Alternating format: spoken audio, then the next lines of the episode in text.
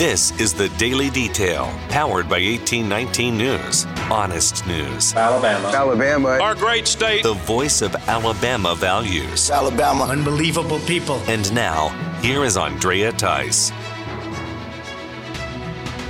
Happy Friday to you. Let's get started with Alabama news. Alabama Senator Tommy Tuberville has had one of his bills passed within the U.S. Senate. Tuberville offered a bill that is titled the Supporting Families of the Fallen Act. It authorizes two different insurance groups to increase its coverage policy for military families in order to catch up with inflation. Those two insurance groups are Service Members Group Life Insurance and Veterans Group Life Insurance.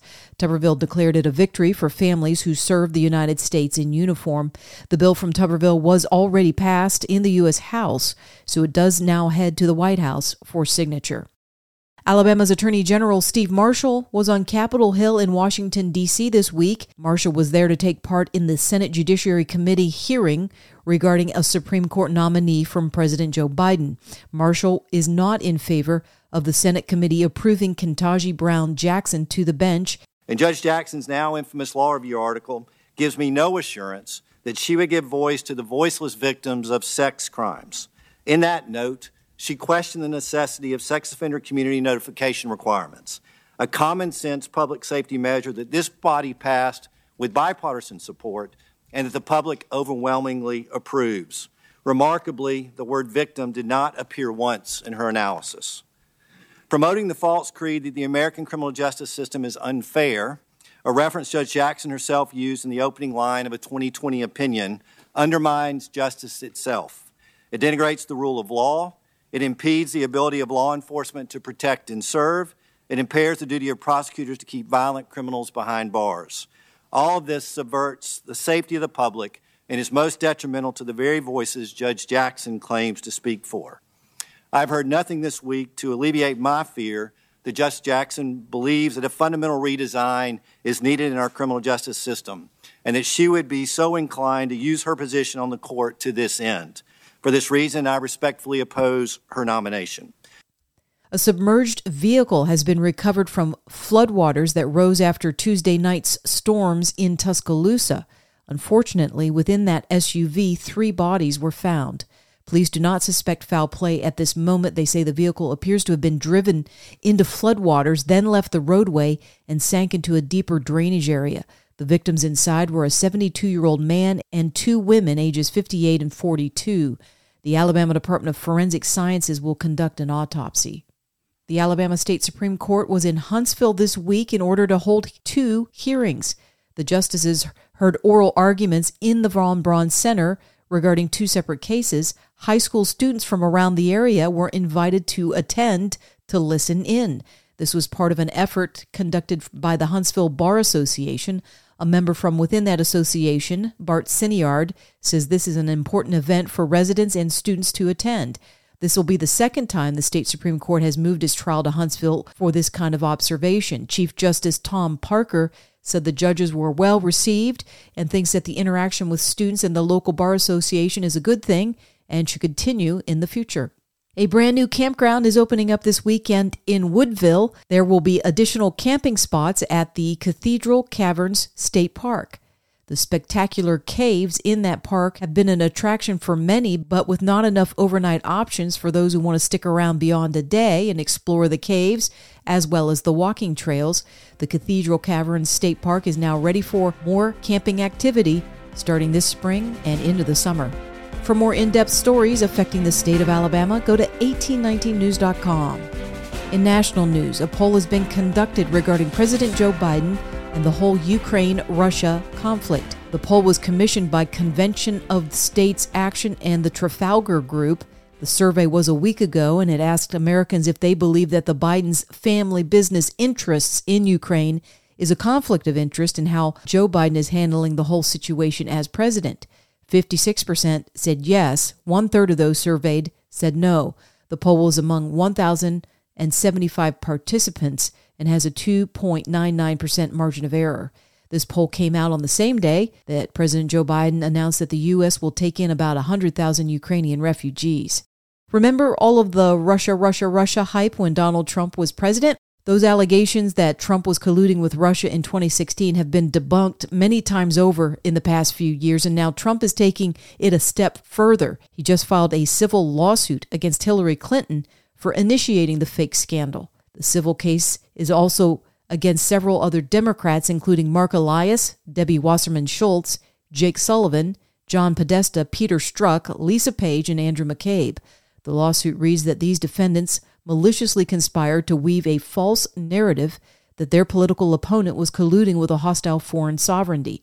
Trump accuses them of racketeering and conspiracy to commit injurious falsehood. The fourth and final day of Senate judiciary hearings over a Supreme Court nominee from President Joe Biden has now wrapped up. That nominee is Ketanji Brown Jackson. Several Republican senators focused on Jackson's leniency as a district judge when it comes to child pornography. Tennessee Senator Marsha Blackburn challenged Jackson in her statements made regarding pro life protesters. You attacked pro life women, and this was in a brief that you wrote. You described them, and I'm quoting, hostile, noisy crowd of in your face protesters, end quote. And you advocated against these women's First Amendment right to express their sincerely held views regarding the sanctity of each individual life. And I'm a pro life woman. 79% of the American women support restrictions of some type on abortion. And so I find it incredibly concerning that someone who is nominated to a position with life tenure on the Supreme Court holds such a hostile view toward a view that is held as a mainstream belief that every life is worth protecting. Blackburn also addressed the whole transgender issue that has arisen in women's sports as of late. Do you agree with Justice Ginsburg that there are physical differences between men and women that are enduring? Um, Senator, respectfully, I am not familiar with that particular quote or case, okay. so it's hard for me to okay, comment as to whether. All right. I'd love to get your your opinion on on that, and you can submit that. Do you interpret Justice Ginsburg's meaning of men and women as male and female? Again, because I don't know the case, I don't know how I interpret it. I need to read the whole okay. thing. Uh, can you provide a definition for the word woman? Can I provide a definition? Mm-hmm. No. Yeah. I can't. You can't? N- not in okay. this context. So I'm not a biologist. The meaning of the word woman is so unclear and controversial that you can't give me a definition? Senator, in my work as a judge, what I do is I address disputes. If there's a dispute about a definition, people make arguments, and I look at the right. law and I decide. Well, so I'm not the fact that you can't give me a straight answer about something as fundamental as what a woman is underscores the dangers of the kind of progressive education that we are hearing about. Just last week, an entire generation of young girls watched as our taxpayer funded institutions permitted a biological man to compete and beat a biological woman in the NCAA swimming championships. What message do you think this sends to girls who aspire to compete and win in sports at the highest levels? Senator, I'm not sure what message that sends. If, if you're asking me about the legal issues related to it, um, those are topics that are being hotly discussed, as you say, and right could come to the court. So I'm and I think it tells our girls that their voices don't matter. I think it tells them that they're second class citizens, and parents want to have a Supreme Court justice who is committed to to preserving parental autonomy and protecting our nation's children. Senate Minority Leader Mitch McConnell has already come out and revealed how he plans to vote when it comes to Jackson. I enjoyed meeting the nominee. I went into the Senate's process with an open mind. But after studying the nominee's record and watching her performance this week, I cannot and will not support Judge Jackson for a lifetime appointment to the Supreme Court.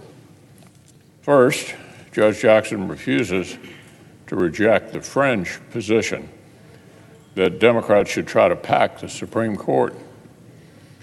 Justice Ginsburg and Justice Breyer had no problem denouncing this unpopular view and defending their institution. I assumed this would be an easy softball for Judge Jackson, but it wasn't. And the Attorney General for the state of Montana has been given a victory in federal court. AG Austin Knudsen filed a lawsuit against the Biden administration for its immigration policy that severely restricts immigration officers in their ability to deport illegal aliens. A federal judge has ruled against the Biden administration and for Knudsen's case by offering a preliminary injunction. The legal injunction requires the Department of Homeland Security to resume the deportations of dangerous convicted criminals, along with those who have been ordered to be sent out of the U.S. through federal immigration courts. You're listening to the Daily Detail from 1819 News. You won't want to miss out on the 1819 News podcast, where host Brian Dawson and co host Ray Mellick talk to another gubernatorial candidate. This one is Dave Thomas, who happens to be the mayor of Springville. What was the the tipping point for you, or at what point you know, uh, logic says, well, why would you go against somebody that consistently polls as well as Governor Ivey does? What was it that made you think this was uh, the time for a change? Well, first of all, polls are only as good as you believe they are. Um, but quite frankly, you know, the, the tipping point was when our governor lost sight of, if she ever had sight of, our state motto: "We dare defend our rights." Hmm.